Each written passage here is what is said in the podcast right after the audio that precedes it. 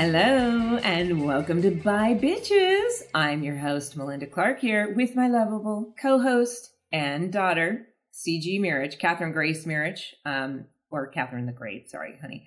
Uh, you guys might know me from a show called The OC and my recent podcast with Rachel Bilson. It was called Welcome to the OC Bitches, where at the end of each ep, I signed off with Bye Bitches. But you know what? It turns out I didn't want to say bye. So I really wanted to continue the conversations, but how to do that? Well, let me tell you. With this new podcast, inspired by our last rewatch, this Mindy Mouth, as my sixth grade teacher, Mrs. Ball, used to call me, and CG, we're rewatching more iconic movies and TV and talking to the very stars in them. There is more. We have also created a community over on Patreon called Bye Bitches that includes even more content from this podcast and answers to your questions. We also have Welcome to the OC Bitches archival content, Discord, and live events with my mother, Melinda Clarke, and Rachel. This is a community for all of you that have supported them on their old podcasts and didn't want Welcome to the OC Bitches to end. I hope you all join our community and continue the journey with us as we talk about more of the most iconic movies, TV, and people we love that have had an impact on us and our culture today. Let's get started. Hi, CG. Hi, honey. Hi, Chicago. from Chicago. Yes. How are you, Mom? I'm good. I'm good. We're actually pretty cloudy here at the beach, but how's the weather in Chicago? Oh, you know, it's bad as usual, but that's why they call it the Windy City. But enough about us we yes. just did this great interview with Tate Donovan, and we are very excited for everyone to hear it. Yes, it was long, it was epic, and you actually learned quite a bit, didn't you? Mm-hmm. So, anyway, since it is long and he's one of my favorite people and wonderful storytellers, let's just get right into it. Thanks for being here, everyone.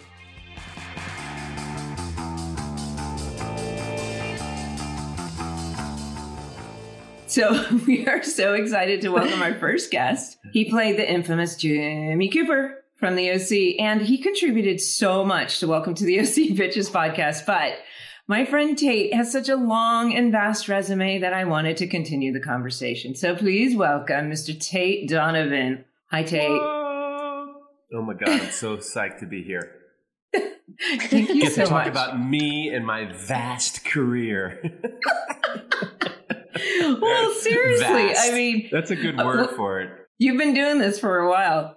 Yeah, I have been doing it for a long time. These movies came out before I was born, so I know. My gosh. I'm trying to think, you know, like, I feel as though like the last time I saw you was like at an OC watch party or something like that, CG, and you were like four. I think Mm. I might have seen you later at your play in New York, Oh, right. Yes. but of I have course. no idea how old I was. You were 11. I was 11.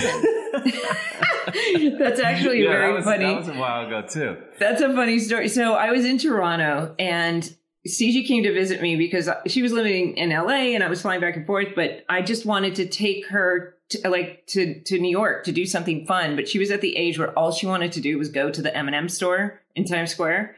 And you happened to be doing a play with Frances McDormand, right? Yeah, Called like super, People. like super inappropriate, or not inappropriate, but just boring to an eleven-year-old. You know? I don't remember was- it at all. yeah, So yeah. Well, that's because you probably were looking at, you know, you're playing with your hair or looking Something at. Did like you have that. a phone at that point? No, it, kids didn't have No. phones back then. She was Probably pretty good. We had pretty good house seats down close, and she was on the aisle, and she actually paid attention. But she was dragging me afterwards to go to the. We we went to the M and M store at least a dozen times just in a couple days. That's all she wanted to go to.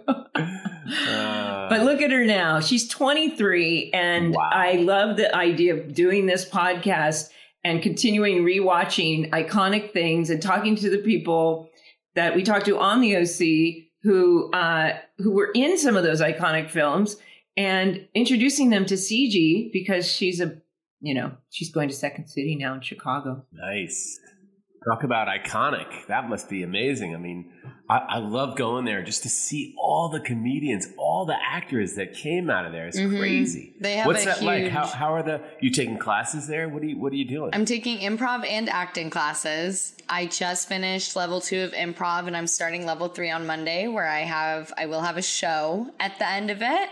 Oh, um, that's exciting. Yeah. So this is I always like my whole life. I was like, no, I don't want to act. Like, I don't want to get into that business. Like, I've seen what yeah. it does to mom, and then I and then I graduated college, and I realized, you know, I don't have a passion as much for what I studied. And I was like, you know what? Let's try it out. Let's go crazy. Yeah, yeah. You're in Chicago. Why not? Why not go for yeah. it?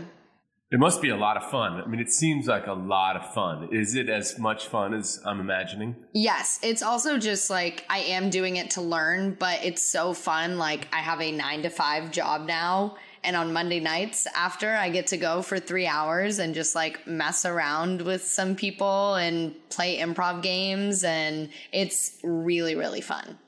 Yeah. Yeah. I imagine. Yeah. I think I might do that actually. Uh, I might sign up for improv one. I recommend you know, just to get the juices flowing again. You know I've been telling her that is probably one of the things that I think it's it's one of the bravest things that actors can do, but it's also so fundamental and so imperative to be a good actor because there's the rule is the number one rule is you can't say no and you have to go with what the other person's doing and you have to learn how to listen and yeah. i think that some of our best actors and stars came from that really steve carell was there that's how he got his start right yeah um and uh, i wish i'd gone back so i i have images of like doing exactly the same thing let's go to the groundlings or something but but it takes uh I mean, everybody could do it. Everybody should take an improv class. It's just fun. It, it is just yeah. fun. Like it's a good way to like ha- actually have like an enjoyable weekday and not live for the weekend. Like I I get excited because I'm like, oh, Mondays I actually have something fun going on. So yeah, I'm liking it a lot. You take do you? I'm sure you did improv because you studied at USC, right? Did they have? Yeah, yeah. One of my favorite uh, classes, and I actually studied improv after him with a guy named Stephen Book who mm-hmm. still teaches um, yeah. this fantastic technique of using improv for dramatic. Like everyone thinks, oh, improv, it's got to be funny, but he actually applies the techniques of improv to a script, to a drama. It could be a dramatic script, it could be any kind of script, and it's really it's it's just fascinating. It's really really fun work, and I, I to this day. Um, I use the techniques that I learned in, in, in my improv classes for sure. You can never stop learning. Never stop no, learning, no, and we never really know that's what the problem. You know, like didn't you didn't you think like when you were like C, CG's age, you know, like oh, when I get this age, you know, I'm gonna uh, I'm gonna have it down. I'm not gonna get nervous. I'm not gonna I know I'm gonna know what I'm doing, and it blows my mind that like here I am. Uh, I've been acting for what 40 years professionally, right? Yeah, and I still get on a set and something will happen and I'll be like, oh my God, I have no idea what to do. I'm like completely lost. I'm like, oh shit. It's uh, it's so it's refreshing because it is true. It's one thing if you've been on a series or a set for a number of years, then you're really comfortable. But every time you show up to do something new, like I had some like what butterflies today because even though I've been doing this podcast for a couple years, I'm still this is something new. It, it's still and the body tells me like this is new and until yeah. you get used to it. And and you're so right like especially if you're a guest star on a on a television show that you really are thrown to the wolves. You better know your shit. They're not taking care of you at all. Yeah nobody's nobody's yeah. Especially the director.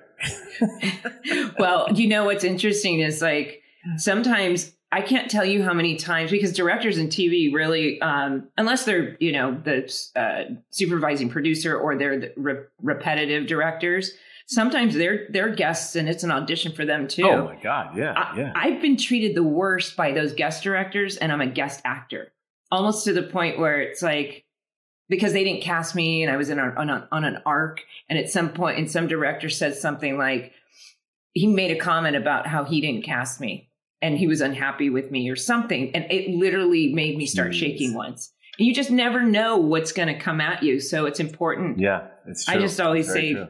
the more prepared I am and I know my shit, no matter what happens, it can't throw me because that's that that has to come out of the mouth and I have to hit my marks.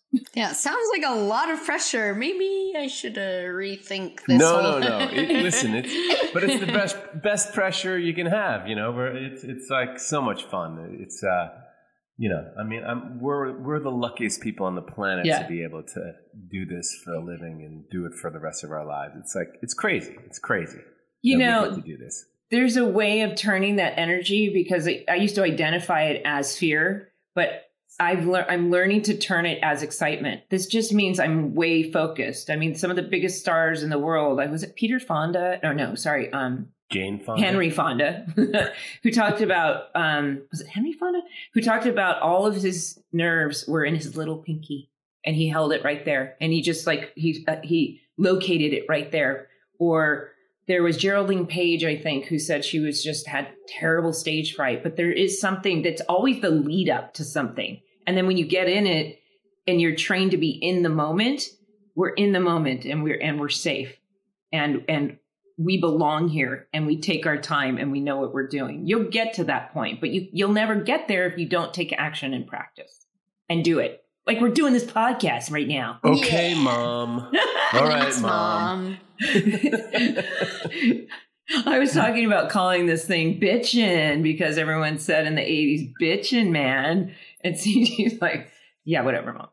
I know, but is every one of your podcasts going to have the word bitch in it? I mean, I don't, I don't understand. I mean, that's ridiculous. You're like the nicest, most wonderful woman in the world. I Um, have. We've been throwing that around because it's. we're going to call it "Bye Bitches" because at the end of the podcast, it's called "Bye." You know, I'd say "Bye Bitches," mhm. and people love that. And this is kind of an extension of that because people have been asking me, asking if we could continue to do it. But we can't continue to watch the OC. We've done all the episodes, and I can't start over.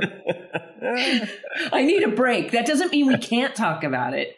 I'm sure we'll always have some conversations about it, but we I feel like we've exhausted that subject for now. That's fine with me. Let's move on. Oh. I didn't tell you, CG, that we were going to rewatch the OC on this podcast. Oh, surprise! It's actually another OC podcast. I do want to say, since this podcast is rewatching iconic films of the past, what were your feelings about watching? Like, you're now that you're 40 years into it, how do you feel? What would you say to that guy back in 1990 and, and 92? How does it feel? Oh gosh. Um I would say gosh you were young and and handsome. Like I I, I didn't realize how handsome I was. I would have relaxed. I was said, you know, you're good looking enough. Don't worry about how good looking you are.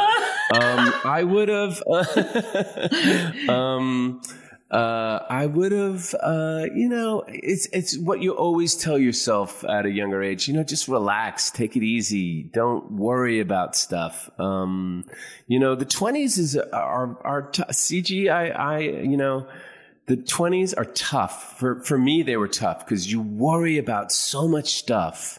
Uh, a lot of anticipatory anxiety, you know, about and um, you know, the the blessing of getting older is you're like, wow, I really didn't need to worry about all that stuff. I really, um, you know, should have just enjoyed uh, things a little bit more. Um, so that that's what I'd say to him. Just you know, take it easy, enjoy it. You're a very lucky human being to be involved in all of these movies and films and television shows and. I mean, you're just one of the luckiest people on the planet. Have fun. Yeah. I'll take the advice too. I'll take it into good. consideration. well, I mean, Yeah, it's yeah. like, do you, You're good looking enough, CG. You're good looking enough. Well, and I think it's important to like, you know, obviously it's a vain it's a vain industry. And when you uh, there are plenty of times where I'm like, "Oh, I think I was getting roles because I had the right look. I know there's better actors." You know, I always tell myself. Yeah. And then when now that now that I'm getting older, it's because of how I look. I'm not getting cast. Yeah, I mean, there is yeah, vanity, yeah. and there at some point Yeah. we've got to drop that and accept. You know, like in Ghosted, I just worked. Um, you're you're in a new sh- uh, film with uh, And, uh, Chris Evans, Chris Evans and Ana de Armas. Ana de Armas. Yeah. Mhm. and you're playing Grandpa. No, No, you're you're a dad. no, I'm playing. I'm playing Chris Evans' dad. What, so I started watching it last night, and I could swear I was like, "What? He's a dad. What? Why? Why did I have Grandpa in my head?" Thank goodness. I was like, no. Because I had a gray, I have a very gray beard. Yeah. It's crazy. Yeah. Gray beard. Yeah. Yeah, that was a lot of fun to work on. Dexter Fletcher, the director of that, is uh, he directed Rocket Man too. So I Oh. worked with him there, and he's just like he's a barrel of laughs. And yeah, that that movie was was a lot of fun. Right. Um, one more 411 question. What is your favorite film right now or your favorite movie of all time? Jeez. Um, my favorite film right now. Uh, I just rewatched a movie that I think might be my favorite movie of all time, and it's called Paris is Burning. Have you guys seen that movie? No. No. It's a documentary about drag queens in the 90s in New York City. Oh, wow. And it is, I, I, when it came out, I was blown away. And because I was living in that neighborhood, I was living in the West Village down by the piers where um, uh, there were a lot of uh, trans, it was a big transvestite community and um, the meatpacking district. And uh, I just, it, it's just the most beautiful, hilarious, uh, poignant, uh, moving documentary uh, I, I could possibly imagine. And and being an actor, I just I just related to um, you know it's it's there's been so much anti drag, anti LGBTQ, anti trans uh, stuff. I live in Texas. Um, the it seems like the whole state, every red state, is passing these horrific laws, and I've been wondering why am I so disturbed by this? Yeah. You know, like why why do I feel such a kinship to people who are transitioning and who um, do the art of drag? Uh, and and it's because uh, I am one of them because I, I've transitioned. Like if you're an actor, you're you want to be someone uh, someone that you're not you weren't born into being and there's a freedom and there's a liberation into that and I, I don't really know how to express it but i just find paris is burning to be the most beautiful movie most human movie uh, i've seen in a long time. And there's really one hilarious moment at the end where they're all sitting on this car out by this pier in New York City and they're just complaining about their boyfriends and guys and and they're just like complaining about men and how men are so terrible. And of course, they are all men. Right. But um so it's so fucking funny to me. It's so brilliant. It's so human that we um uh are I don't know, it's just uh it's just fantastically um what is the word? You know, um, It's a uh, celebration human, of life. yeah, art. and, and the, Yeah. the incongruities, the Mhm. the s- complications of of our spirit and our mind and our bodies and uh, our imaginations and I don't know. It's it's just uh, it's great. You should check it out. Right. It's really good. Right. Oh, I can't wait. I can't wait.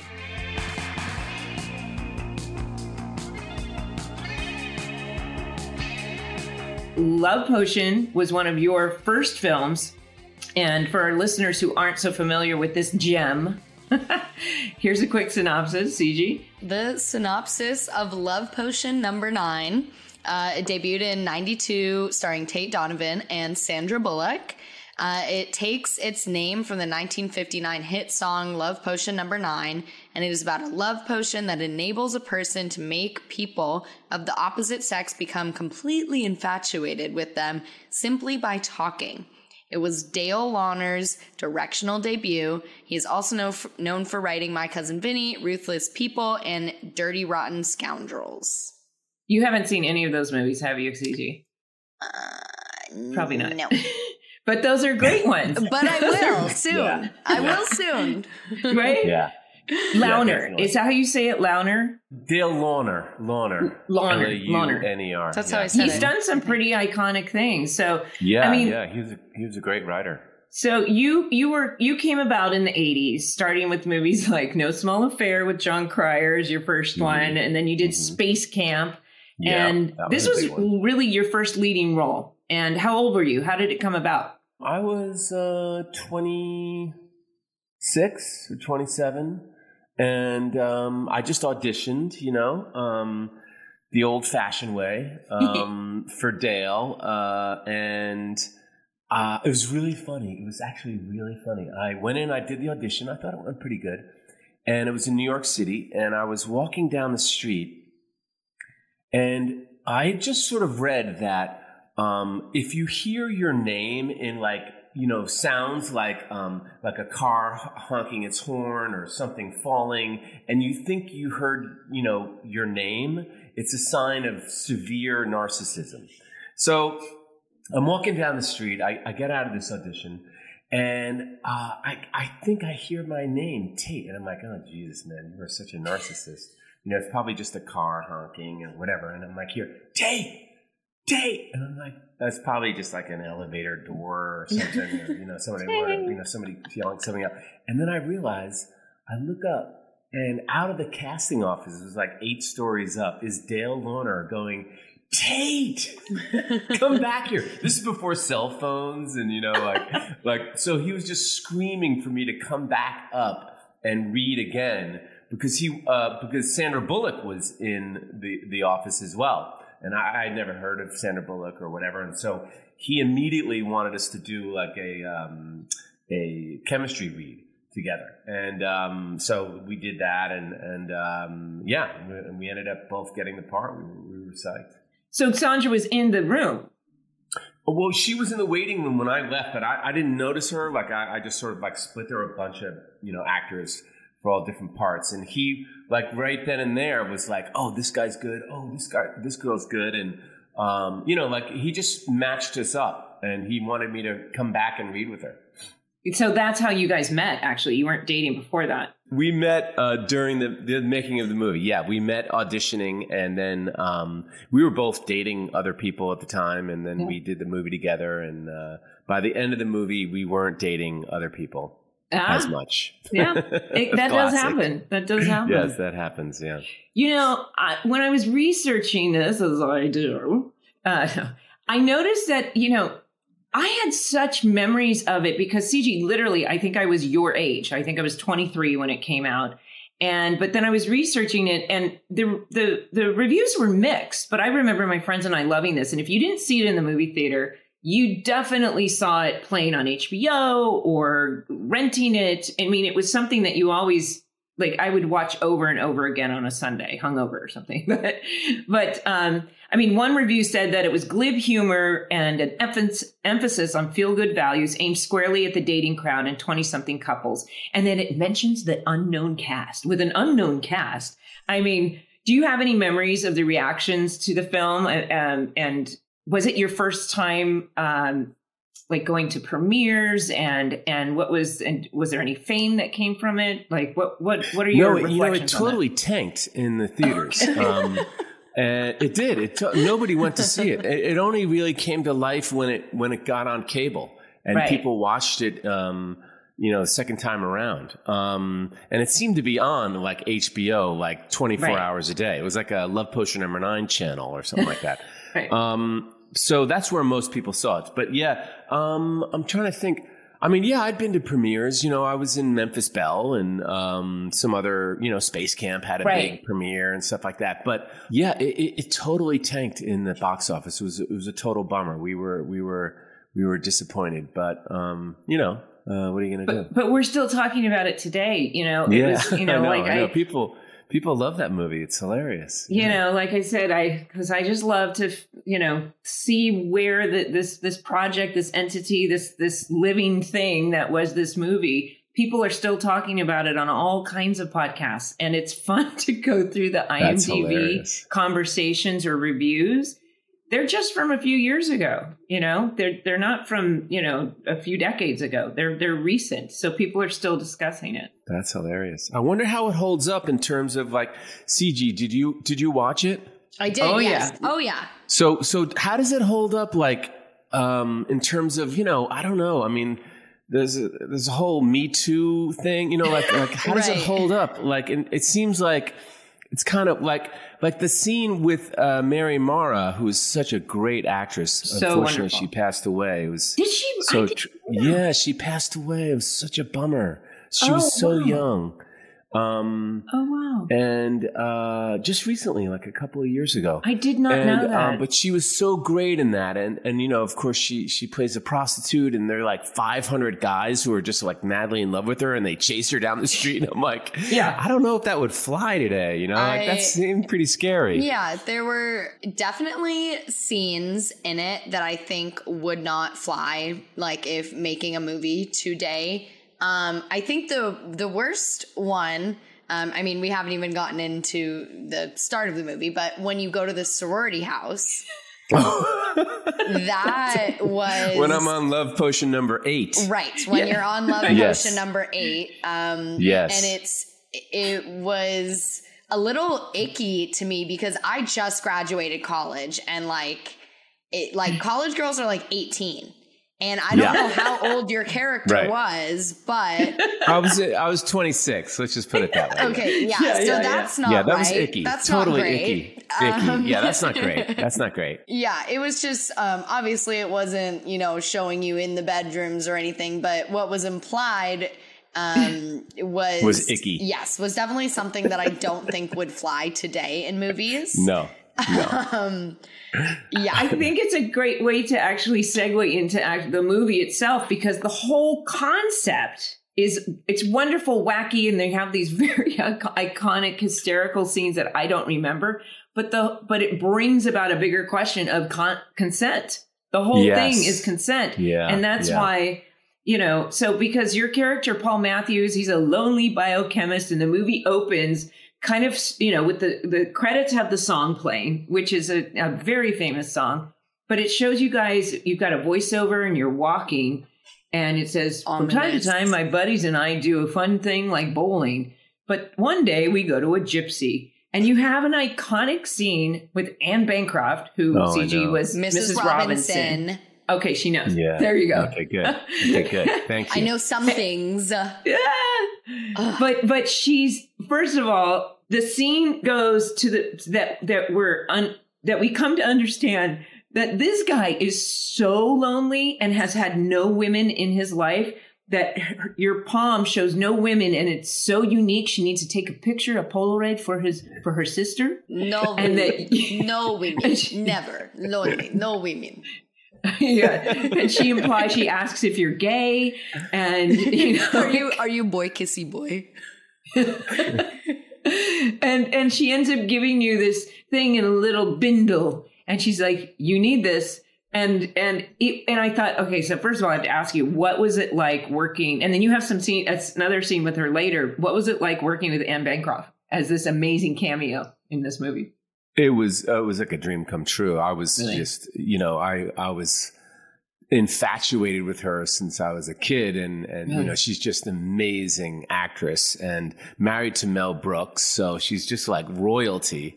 And um, the funny thing is, is that Dale went to a dinner party years before Love Potion number nine and saw her do this character of a gypsy, you know, like a gypsy fortune teller. So he wrote that part for her, uh, knowing that she was like hysterical and really funny and like came up with all this great stuff. And what was really interesting, you know, she only worked like a day or two on the film, right? You know, she just comes in and does her scenes and, um, it was one of those rare times where um, there was a flicker in the light.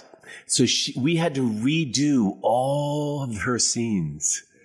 It was crazy. It was crazy. We had to like redo the whole thing. So so we got to do them twice, which was a lot of fun uh, for me. But and I don't know so much fun for her. But yeah, I just remember like it was my first experience where you know like uh, you know you're on a professional set. Everybody like you know there's the the technical thing you never even think about. You know, like they check the gate. Remember Melinda when they'd say check the gate, and they'd actually check a gate. in case there's a Um, hair in it Right. Yeah. There was like uh the film emulsion, you know, in these old cameras, uh, there could be like a little hair and like the, um, the, the film could, could disintegrate or whatever and get a little part of it in in the in the gate and it could show up on the negative and so they always checked to make sure there wasn't a hair in the gate and at any rate so yeah that was that was crazy but it was a, it was a dream come true to work with her for sure I can only imagine. Yeah, she's there, there's just so, and this is one of the reasons I love doing rewatches because you you watch a movie and you you go on the journey, but when you're watching to actually pay attention to all the details, you forget about those things and they're just delightful. You know, you think about like, God, how come I, I, I need to make choices like that? She was so good. but, but we, he, so in the meantime, you know, we, after he gives her this, then we meet Diane.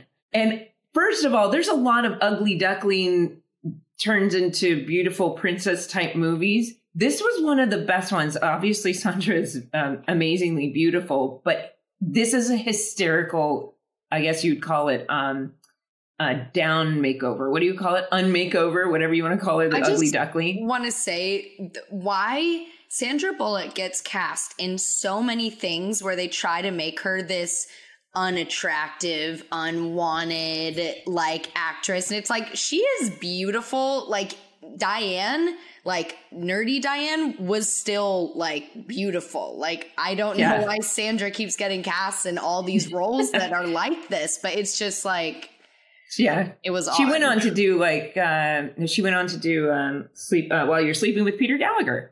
But I thought they did a really good job with the teeth and the and she. First of all, I think what could have been really overdone. You guys did very calm. You did very underplayed, nuanced uh, role characters. Oh well, that's good. like, did I, did I? I don't remember. yeah, yeah. Um, you know, well, what's funny is that that you know, it's funny that you say Sandra um, always gets cast as these you know ugly people, and she's gorgeous.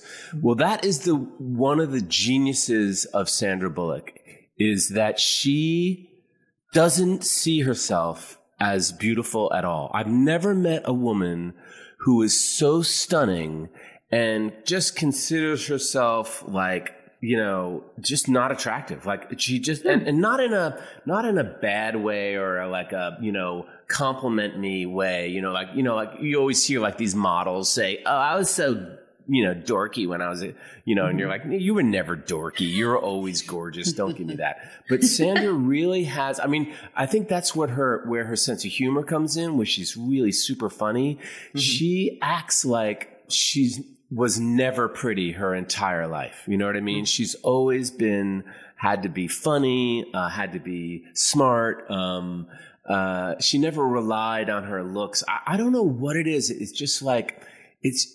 I think it's came from her mom who de-emphasized her looks in everything and wanted her to be super capable at everything else and never rely on her looks. I'm not too sure really what the mm-hmm. psychology of that is, but I've never met a woman so beautiful who uh, who doesn't feel beautiful uh, and, as Sandra. And so self-deprecating. I mean, she's so self-deprecating. It's amazing. It's hilarious. Well, and it's interesting because sometimes when some people, you know, you meet people in this industry who I've actually said some of the ugliest people I've ever met are the super. I'm not supermodels, but people that look like supermodels, and when they open their mouth, they either have no personality or it's an ugly personality. It's yeah, you know, or um, it's so many people are attractive, but when they open their mouth, are they kind? Are they giving? Are is the, are they funny? Are they uh, do they have something to offer to the world? And are they you know like i think if you go through life with um with super looks it tends to make one maybe narcissistic a little self-centered or something but but no she does a wonderful job here. I just think the fun it, it plays so well because so so many times it doesn't work where you see somebody who's so stunning but in this one it worked and she just and it didn't look overdone. And she's explaining to her friends about she's a monkey psychologist and she's i mean and and it just is it's just so charming. And then of yeah. course we move over to to paul at the bar with his friends and he's explaining how much he so we we meet her and then he explains how much he actually likes her.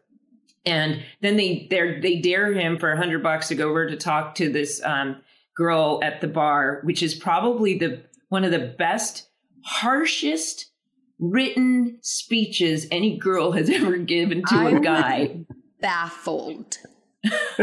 baffled. What, what do you mean? I have been at bars with my mm-hmm. friends where men, boys have come up to me and I'm like, please leave me alone. I have never in my wildest dreams thought of speaking to someone that way. Right. Like that was out of left field, like mean, vile. Like I, she just met you. You didn't. I was baffled. I was like, that is so mean. And then but asking, well, like, you know, sometimes you got to be cruel to be kind. You know what I mean? It's sort of like, um, you know, uh, if you're not interested in somebody, then you, you know, maybe it's best to be, you know, hundred percent like, hey, no. I mean, I've I've been you know, straightforward, mean, like, hey, mm-hmm. please leave me alone. Like, I'm with my friends. or like, get away from me. Like, I've said get away from me before, but she was like, why yeah. would you think I'd be interested in you? Someone like- who looks like you. Why would you be interested in me? But it's but it's a setup. It's wonderful writing because yeah, it's, a setup. Yes, it's a obviously it is. But this, I just remembered the first time I met you, Tate. I walked up to you in a bar. We, you were sitting next to Grant at the Formosa. And I That's walked up to you. Really? Yeah. Yeah. I, I, walked up to you and you just done that TV show with um, Charlotte Ross. And I knew Charlotte. Uh-huh. So I tapped you on the shoulder and I was like, hey. And you just, you looked over your shoulder just kind of like this, like I'm in, you know. And, and I was like, I'm friends with Charlotte Ross. And you literally were like, uh huh and you turn back to your beer.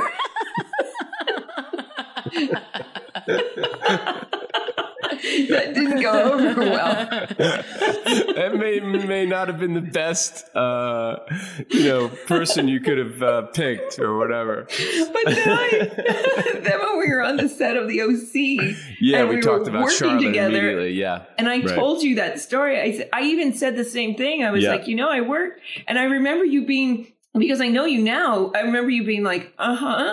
And you didn't.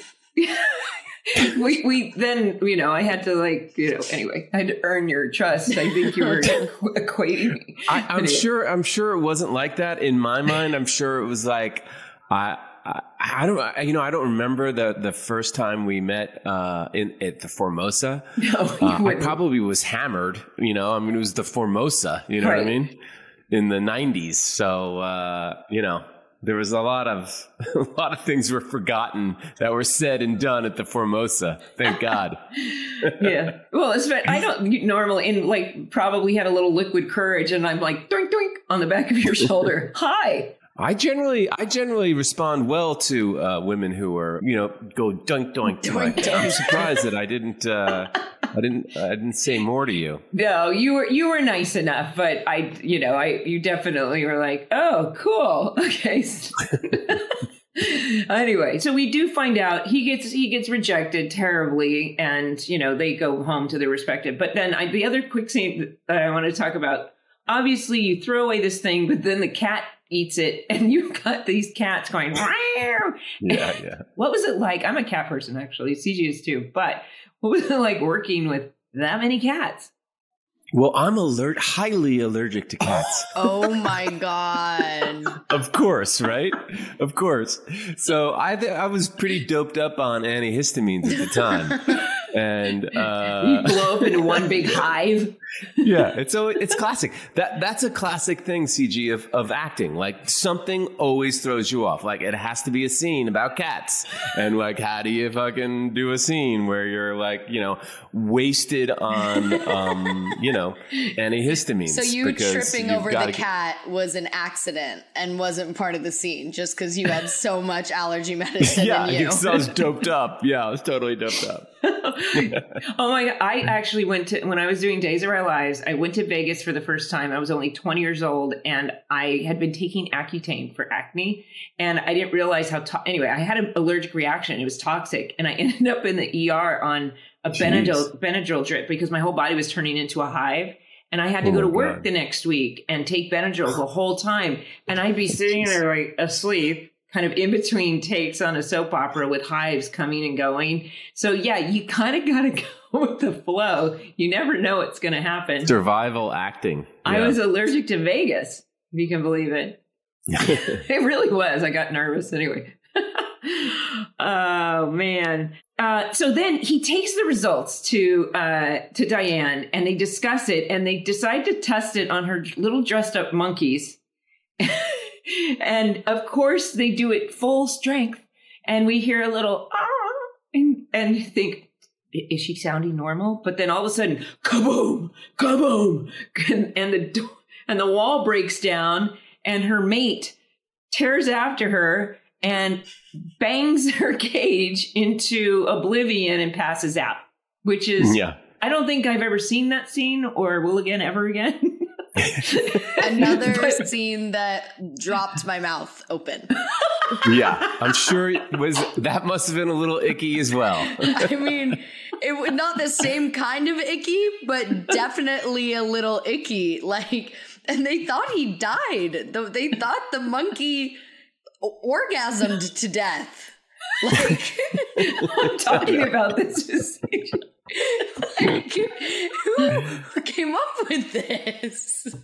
Dale Launer. I, it's so funny you guys bring that up because I remember reading that in the script and shooting those scenes and I was just like, I didn't like this. I love chimps, and yeah, yeah. it was really fun to hang out with chimps um, those days. But I I did. I did. I, I didn't think it was going to be funny. I mm-hmm. didn't think it was going to work. Uh, you know, it's difficult to work with animals and try to get the chimp to hump a cage. Trust me, it took all day, you know, to like Aww. work on these, you know, with these these animals. And I, and and you know what? That is the scene that everyone talks to me about. Like everyone is like is like that was the funny, you know. So I, I that scene just reminds me that I really don't know what is funny and what is not going to be funny. You just got to you know do it because I was so set against that that scene and I was so wrong. I mean, people people love that fucking scene. It was crazy. We always wonder. They always have these disclaimers, and no animals were harmed. But then, you know, the, then you hear stories of actual. You know, there was that um, race, um, uh, race horse racing.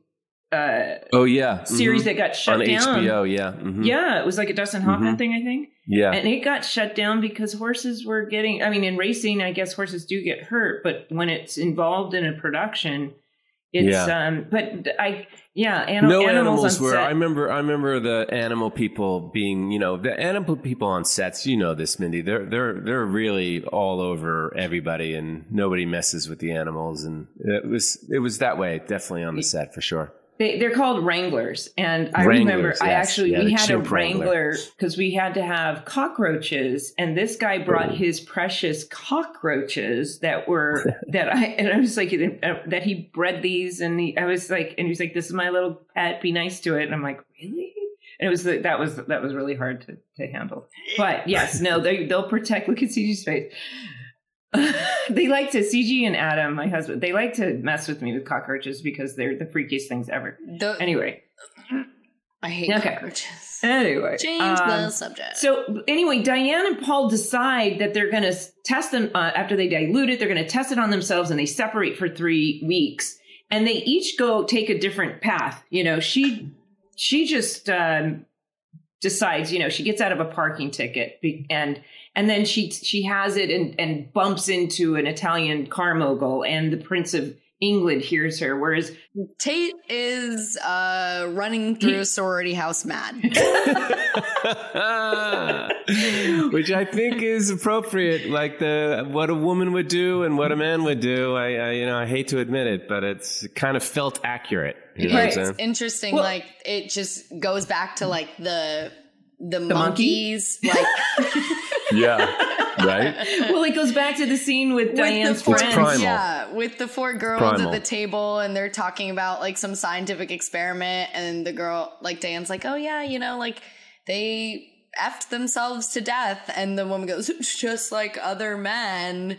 And right, right. Yeah. She's like, they hit the button, but uh yeah. So he he but the first thing he does because I, I, do love the the details of him taking a shower and and your character has this you know you get a little looser I, I, like i love to see the progression of characters how their hair changes over the over the course of a film and of course you have this perfect little comb over and you go right. back to the scene of the crime with the girl and the reason that was so harsh her monologue was so harsh uh th- is that you get to whisper to her and the payback feels good. You don't always like the, you know, uh, you, I will do anything. Well, first you say, um, what did she say? Um, I can be mysterious. And you say, I don't like mysterious. And she says, Well, I can be direct. Eh, I don't know if I like direct. And then she just mauls you. This was another say- mouth open scene. she is trying to have Did you ever have your mouth closed during this film? so she What's her? tries she to have sex with you at the bar. the stuff was, you know, love potion number eight, man. It's pretty intense stuff. She yeah. But no, it, I think the best, and this is where he said, "You can, I'll do this. I'll take. Let's. We'll go home if you can answer one question." Because she says, "If you if you can name the designer of this top, nobody could do that." Right. And then you Right. say something scientific, and you say, "Bye bye," and you're Mhm. gone. So then you're off to the races, Right. And- Sorry.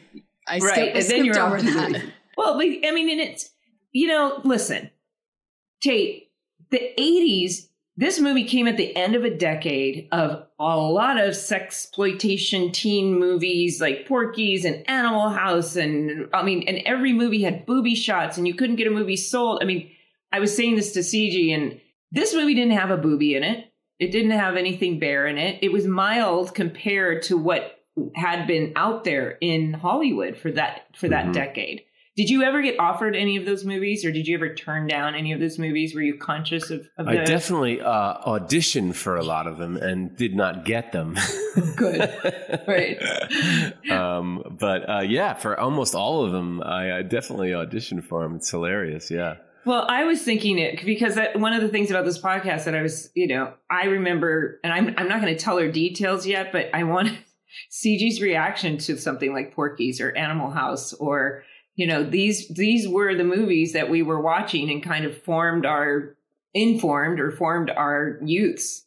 And it definitely this is where you're saying cg that i don't think we're making movies like that anymore right? We're we're a little more a little more awareness. Yeah, watching it now, it's just it's definitely not a film that would be made today. And if it if the same concept was made, it would have a lot more um I think it'd be a lot more yeah, sensitivity is the right word. Like it would be a lot more sensitive of, you know, all the progressing ideals and everything now. Like uh, they just Yeah. wouldn't make movies like this anymore at all. Yeah. I mean, it's it's it's very sexist and very.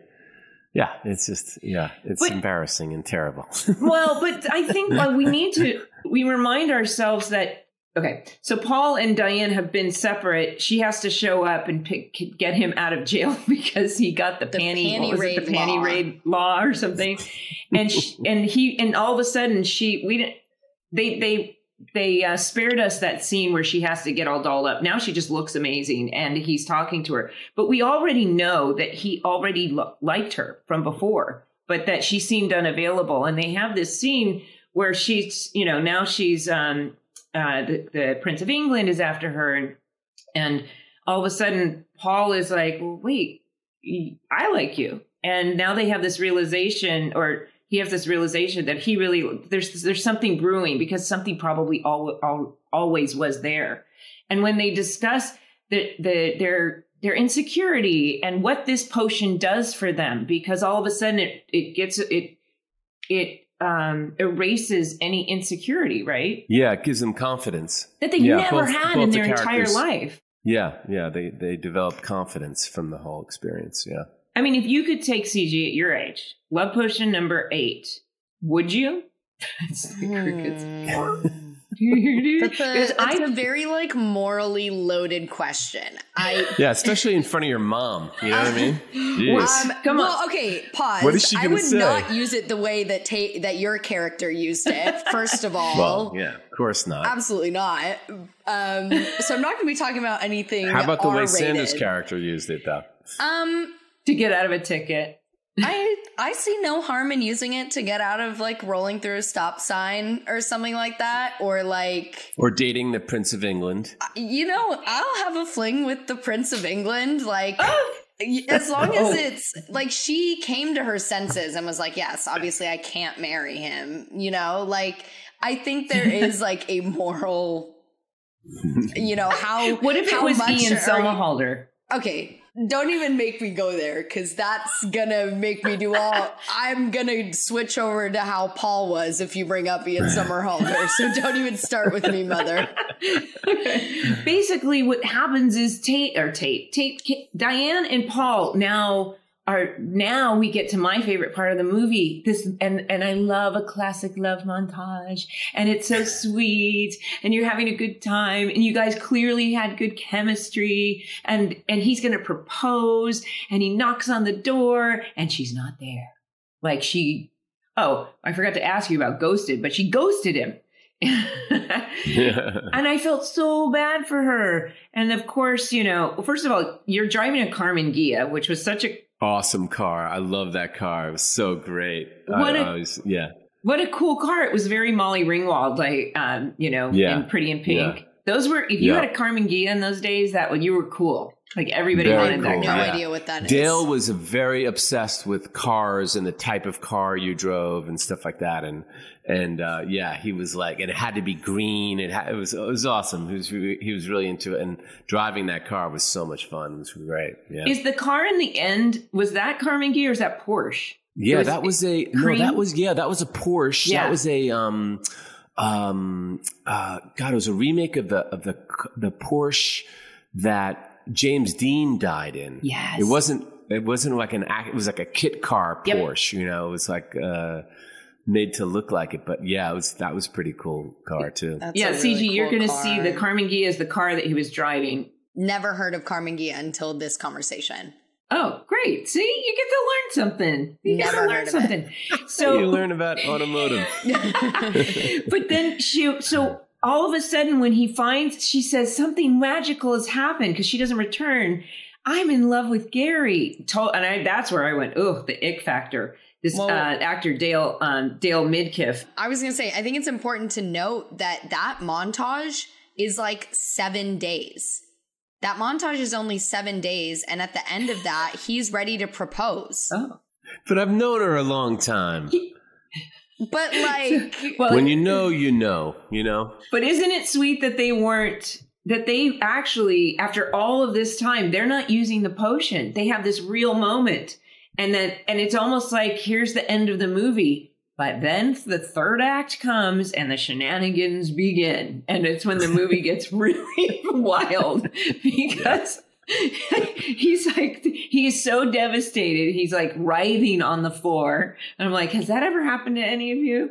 yes, Kind of writhing on the floor. And it, Yes, it Yes. has. Yes. it has. That's, it's, Mom, it's not I'm sure we could talk about that situation. You probably know plenty of my writhing on the floor times. Aw. Uh, oh my gosh, CG knows. That's the thing about this. She knows all my darkest secrets and my skeletons. Uh oh.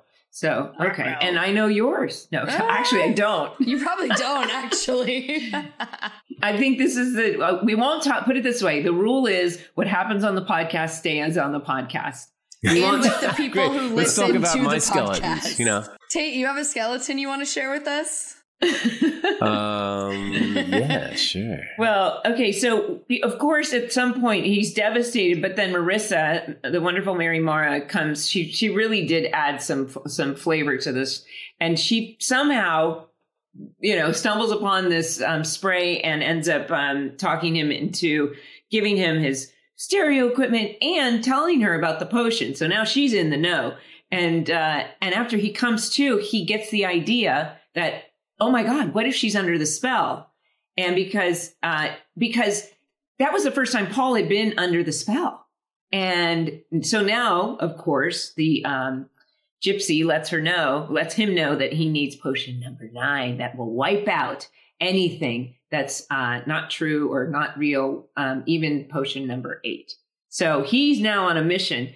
So there is this scene where you have to tell all of your friends about what's going on and I got to give it to you as an actor. You you're just you're literally delivering this exposition, which is what really difficult. Don't you think exposition like this here's the plan. We're going to do this, we're going to do this, we're going to do this.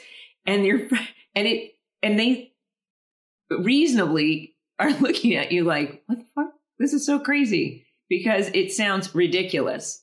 And you did a really good job delivering that. I just want to let you know that. Well, you know, it's really funny. Um, Dale was is really a writer. He this is the only movie he ever directed, and um, he would.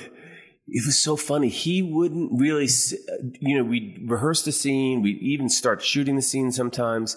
And he'd be like, okay, stop. And he would disappear for like an hour and and then come back with new pages.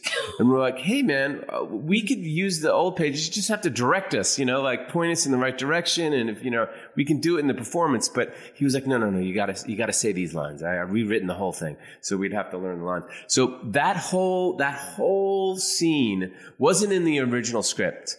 He just one day he was like listen i need you to memorize this monologue. And like he gave it to me, and like 45 minutes later, while they were lighting, I just had to fucking go for it. And um, talk wow. about like, you know, like, yeah, it was totally, uh, uh, you know, thrown at me. And I actually remember it being one of the sort of more fun um, days on set, or or just a day where where I was like, wow, I, I memorized this like three page monologue in, 30 minutes and it came out great. Like, you know, like, uh, it was like, he threw me a huge curveball and, um, it ended up pretty good. Yeah. It was, it was that great. was a fun moment. That can actually be interesting when, yeah, it, it can be interesting when they give you that and you're like, you know what? I have to memorize this and they give you a half an hour to, to memorize something and, and you think, well, they're, if I mess it up, I'm not, nothing's expected of me. There's almost That's a right. freedom in it. Yes, there's a freedom in it. You're yeah. right. You're right. And we get out of our own way. And yes. because I like yeah. to be so prepared, but um, but in that respect, yes. I'm like, if, if I mess it up, nobody's going to blame me and put me on the production report on how we got behind. Right. right. Exactly. You're absolutely right. There is a freedom to like, this just came in, you know, do your best. And like, right. all right, man, let's do it. Well, um, I know we're kind of running longish, but I just has CG. I think we should talk about the, um, you know, his his wild plan to get her to drink this thing, and I got confused because he gets her to drink it, and then then uh, he doesn't get to drink it, but Gary drinks it, and and I thought, well, if he drinks it, so I guess I got really confused. Like, why wouldn't she? Um, why is she still going to marry him? But anyway, that's what happened. But then because Mar- I think it was like if it was, isn't there something in the in the um, Anne Bancroft character says like if you truly love her, then it will last forever. But if you don't truly love her, you know, right? If uh, well, I guess I was confused when something like that. If she didn't truly love you, she'd hate you forever. Right, hate you forever. Hate you forever. Yeah, yeah, yeah, yeah. But yeah. he has to drink from it and kiss her. But Dale or Dale, sorry, um, Gary drank from it. So I figured that they didn't really love each other. So how would she get still get married? So I was wor- I was confused about that. But it, I guess it basically erases everything but the true love. And because she doesn't really love him, somehow they still got married. But our friend um, uh, Mary Mara comes back and she tricks him out of this potion. And when he kisses her, it smells like uh, mule sweat. but then she's into, but he's on it, on the potion. So she's infatuated. And the next thing you know, you've got these. I read about it. I guess they hired, it was 300 different extras running through the streets. And that to me, this is why I would never, first of all, I don't want attention from people, let alone 300 men running after you. There was like a, I got scared for her safety Oh, I was I know, too. Right? That's terrifying. Yeah, it was terrifying. It was terrifying. Especially seeing like what the monkey did. It's like it, they like what like if if they got yes. if they got that's to what her, we're picturing. If they got to right. her, that's yeah. I mean, she says stop. But you know what? Thankfully, but and they all listened to her. That was the interesting thing, you know. They all like she had them under her thumb, which was kind of fun because you had we hadn't experimented with a human taking it full strength and talking stop. So that's how strong it was. They actually listened, and then she could have. I, although it was implied, she made them do like a Simon Says thing, and then she gets this look in her eye of like, hmm. I was like, so what? What ended up happening? Happening? We yeah, we don't see her again. I don't know, but then she, I think she Hopefully had a lot she, of fun. She took them all of her money, all of their money. That's that's a split. Yeah, but the funny thing is the slow motion help running through the police station, and and and Paul's you know, la, la, la, la, la, la, and you Yeah, see a yeah. stampede, and when when it, when it clears, there's nothing but you left because I, I I do think that there was that and also that slow push into her at the end of the um, church, and she goes, and then the whole church hears. There was a there was very reminiscent of um, John Hughes movies, and you know as the some of the camera moves were very characteristic, and you could tell that he was trying things that made made the film have some have somewhat of a signature. He was trying as a director. He was trying these different things. Yeah, yeah, he did a good job. Yeah. it's a, it's a shame that he didn't really get uh, get to direct after that because it didn't. Like I said, it didn't do well. But uh, yeah, I mean, he was he was he was fun to work with. He was, uh, Yeah. you know, Fun guy. he did some fun things. Well, he had some so wild ideas, that's for sure. yeah, he definitely has some wild ideas when it comes to male female relationships. Well, he definitely wrote some of the most iconic um, movies, as the ones that we mentioned before. But you know, t- um, once once Paul gets away from the from the police station and he got, does kiss her and runs away. I love your voiceover. Oh, there were two voiceover, and in this voiceover, he says, "It. I, would- I'd like to tell you, she showed up five minutes later. It took six, and then and she runs out, and and they live happily ever after. But in the beginning of the film, you do you're one of your very first voiceovers when you're walking into the gypsy, a fortune teller, I should say. I don't know if gypsy is appropriate anymore. She says, uh, so we went to see this fortune teller on 34th and Vine, which is the lyric. And it takes some skill to not, obviously, you're winking at the song, but your delivery was really good. It's like you you knew you were in on the joke, but it wasn't like you were saying the lyric. I don't know. It, it just um, struck me as like my friend's talented. He's, he's talented. you know those voiceovers? You know there were no voiceovers in the script. Oh, right. So he cut the movie together and he's like, listen, I need you to come. And I would go over. I lived in Hollywood and he lived in Santa Monica. And I would drive over to his house and he had this recording studio in his house that he sort of like made. Um, and uh, I, I, I must have gone over there, I don't know, 20 times. And, you know, we'd have dinner and he would have a bottle of wine. And we actually became really good friends for a couple of years.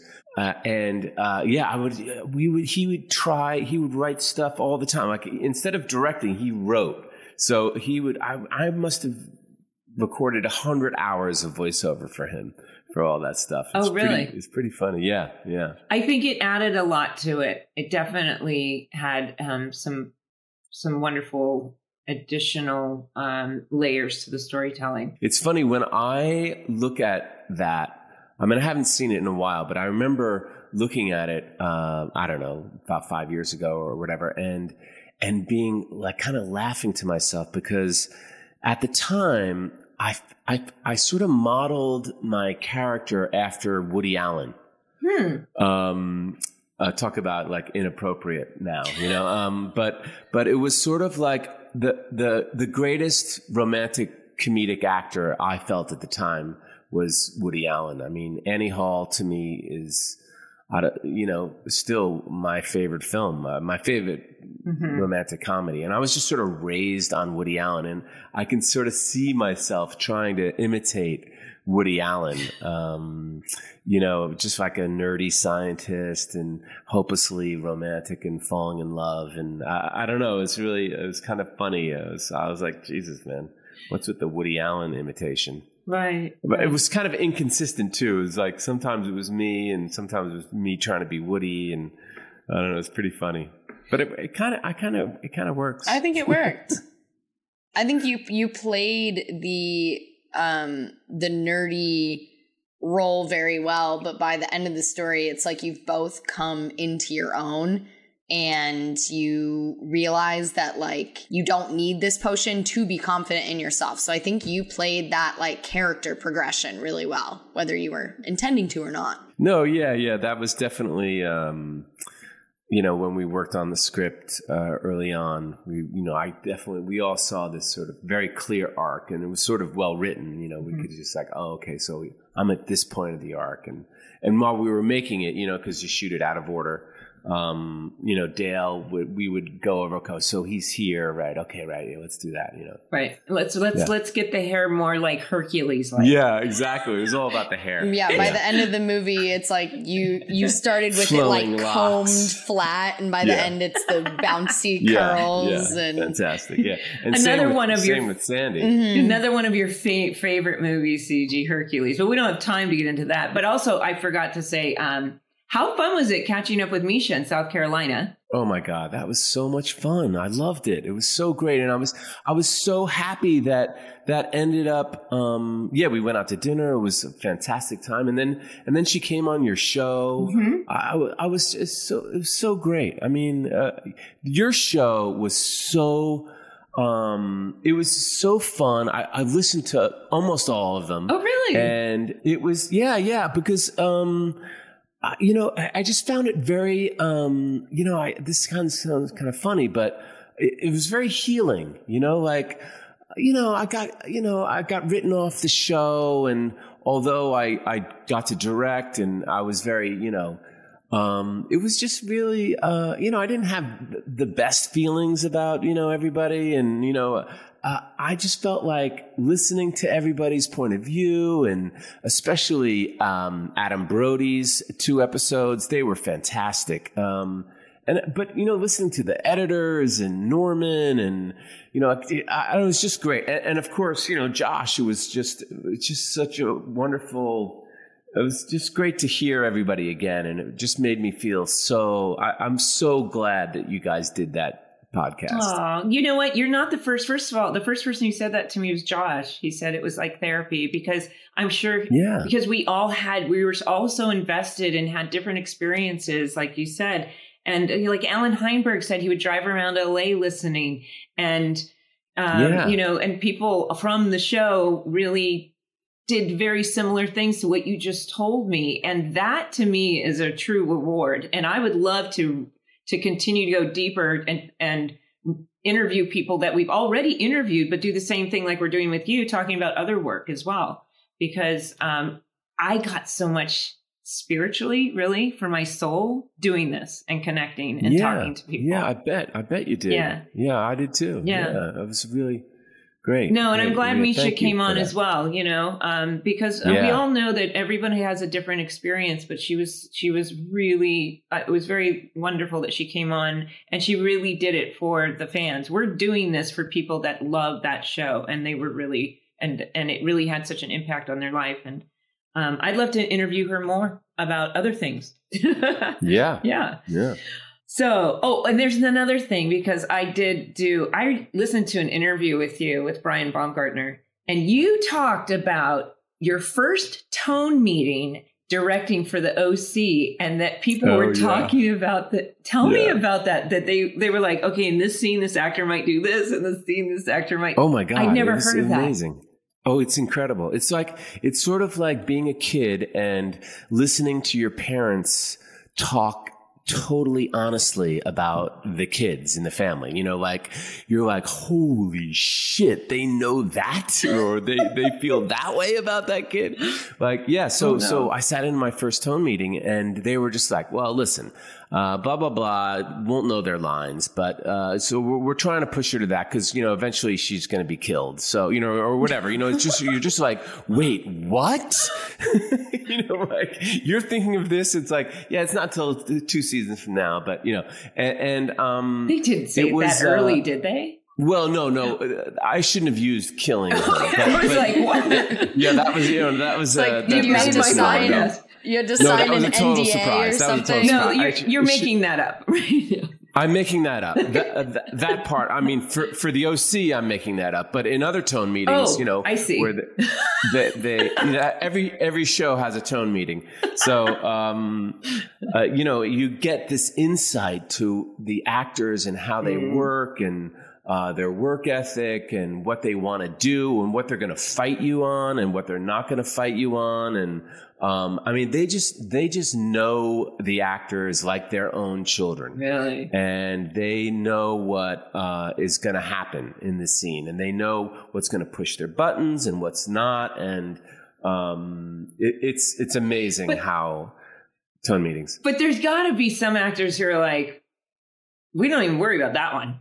Oh yeah, Okay. yeah. You, Okay, you were one of those. I was like, I hope because I feel like Oh I. no! Oh my God! Yeah, all the adults, all the adults, they were totally like, "Oh yeah, yeah." You, Peter, Kelly, no, they didn't care about you Yeah. at all. I mean, you know, they were like, "Oh yeah, Mindy, this is great. You know, Mindy's gonna love this. She's gonna tear this up. She's gonna eat it up. You know, or whatever." Yeah, absolutely. Yeah. Yeah. So, so there'd be good things, and then there'd be, you know, like not such good things. Well, Yeah. but th- th- that's there's something to be said for actors bring amazing, wonderful things, but and that's but at the same time, you know, the, those everyone has a different process. So, however, but they Yeah. they learn to adjust. So, I thought that was an interesting thing because I haven't been on that that side. So, when you said that, I was like, oh, I have to ask him about that. you should, you should get on that side. I You'd will- love it. I'm- You'd be so good at it. You'd be so good at it. we have kept you so long. I know. I'm sorry. I've kept you guys. No, oh no, no, no, no. I'm sure.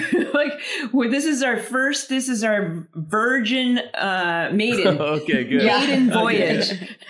Okay, good. Uh, well, it was really fun to hear what CG had to say. You know, I really did because I'm so curious about like how young people see all these old movies. I think it's a really great idea for a podcast. And and CG, you're you're so important. Like like I mean, that's why I wanted to do this. I mean, as much as I love talking to your mom, um, but to get your perspective is something that people want to know, want to hear. Yeah, I'm excited. I think I think it's a big topic right now. Like people in my generation, my age, going back and looking at these things and you know accepting them for what they were, but also understanding you know where it went wrong and stuff and how times are different.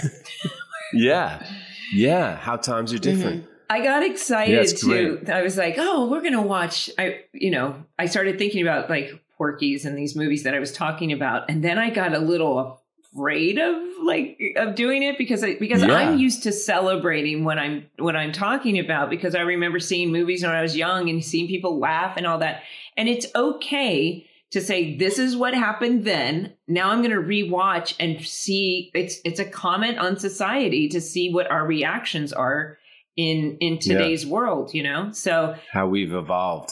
yeah. If you have any suggestions of what she th- should should listen to or watch, let let text me because we're we're we're also getting we want to be interactive with the audience and watch things that they want us to watch. So Uh-huh. Yeah. Uh-huh. there's so many like um you know like even even even like my cousin Vinny and Ruthless People and Dirty Dirty Rotten Scoundrels from this same Yeah. writer. I would go Yeah. I would go my cousin Vinny of all of those Yeah. is the best. yeah For sure. Yeah. I mean Marisa Tomei is fucking great. and You know, she won an Oscar for that. yeah right. Um But even- yeah, that's a that's a really good one. I mean, I'd love to take CG back to. I mean, we're going to stick to to some. We're going to also watch some of her favorites as well. But I'd love to take her back to some of these amazing films that were produced by Paramount in the seventies. You know, and Robert Evans.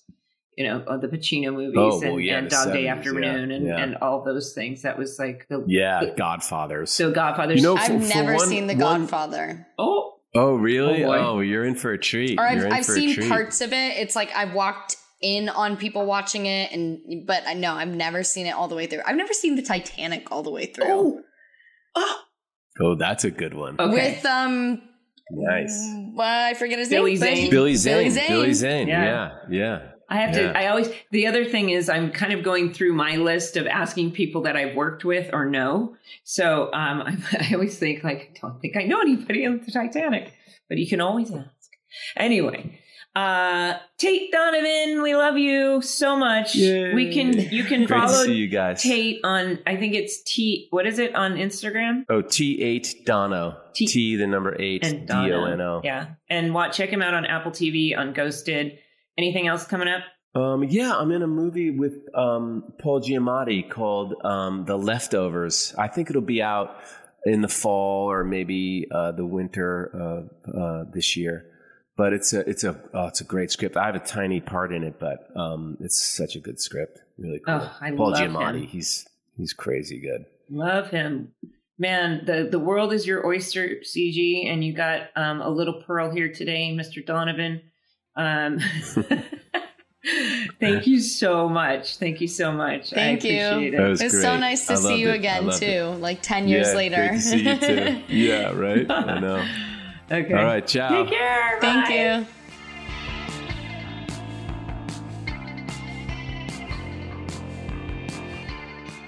Wow, CG. I think this is a great moment to stop here.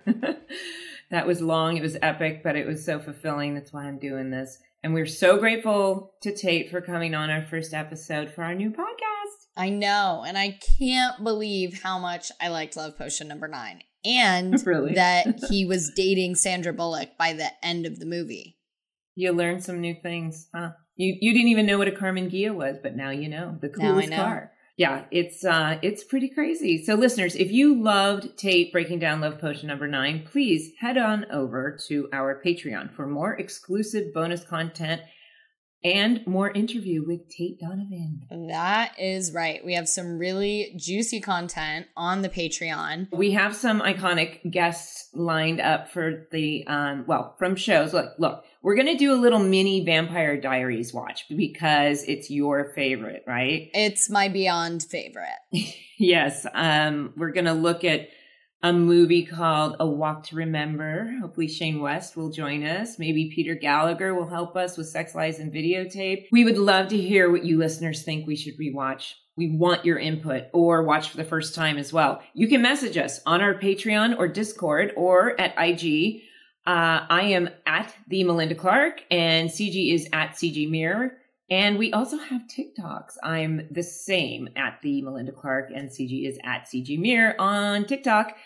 We will also be taking suggestions and cannot wait to continue this rewatch journey. I am so excited to keep watching some of these films that you're going to be introducing me to, as well as some of my favorite.